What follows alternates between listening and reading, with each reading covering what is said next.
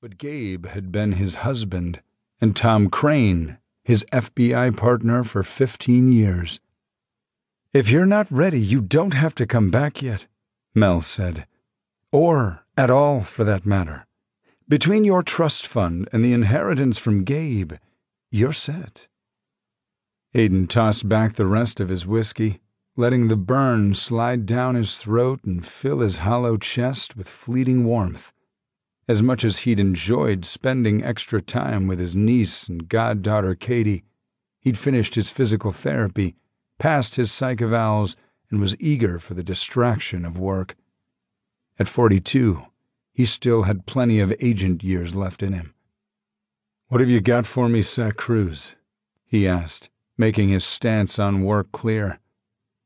Mel emptied her drink and turned the glass over on the table. You're off undercover work and long term assignments. I want to keep an eye on you a while longer. No argument here. Gabe, an investment banker who'd worked all hours, hadn't minded his interminable absences. Now, though, with his family still tender after losing Gabe and almost losing him, Aidan didn't intend to disappear for weeks on end in the barrios, chasing drug dealers or in grimy mob bars working over informants. Good. She tapped her manicured trigger finger against her glass, a tell that meant she was holding something back.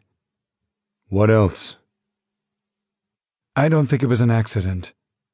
The same words he'd ranted for a month after waking from his two week coma only his allegations had been born out of shock and denial.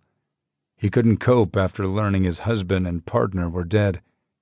Eight months removed from that terrible night, he'd progressed past pain and guilt induced conspiracy theories, past angry finger pointing at incompetent local detectives, to accept they'd been in the wrong place at the wrong time. That he hadn't swerved fast enough out of the way of an oncoming SUV. The entire time, Mel hadn't spoken a word to him about the accident, and now she was saying his grief crazed notions had been right? What the hell? He slammed back from the table, toppling his chair and surging to his feet. He kicked the chair out of the way and paced the narrow strip of hardwood floor between the table and wine racks. Why are you telling me this now, and not eight months ago? I drove myself crazy for weeks thinking I'd missed some clue or that I should be out there catching the assholes responsible for their deaths. And fuck if I wasn't right. She let him burn out his anger, raging and pacing. Once he'd gathered himself, righted his chair, and sat back down, she rose and went to her bag on the couch. Returning with a small black flash drive and a red striped restricted personnel file, she pushed the former across the table to him first. This arrived for me on the day of my promotion. He picked it up and turned it over in his hand. It was a generic model, something anyone could buy at any office supply store. What's on it? I don't know. You don't know? The files are encrypted. It was delivered to my home, no return address. I tried opening it on my personal computer, but I can't get past the file directory. You didn't have our guys try to crack it? Given the circumstances of its delivery and the attention I received with the promotion, I didn't want to risk it.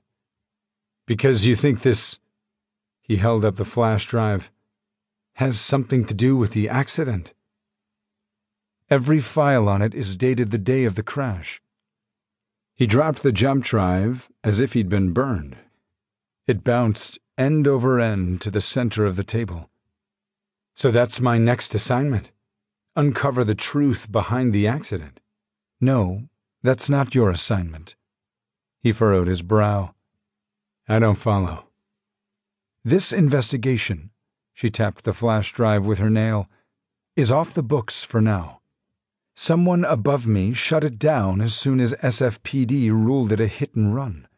Until we know for certain it wasn't, and who and why the investigation was shuttered, we fly under the radar. He nodded toward the personal file. Is that someone you suspect is involved? No, she nudged the folder toward him. This is your new assignment.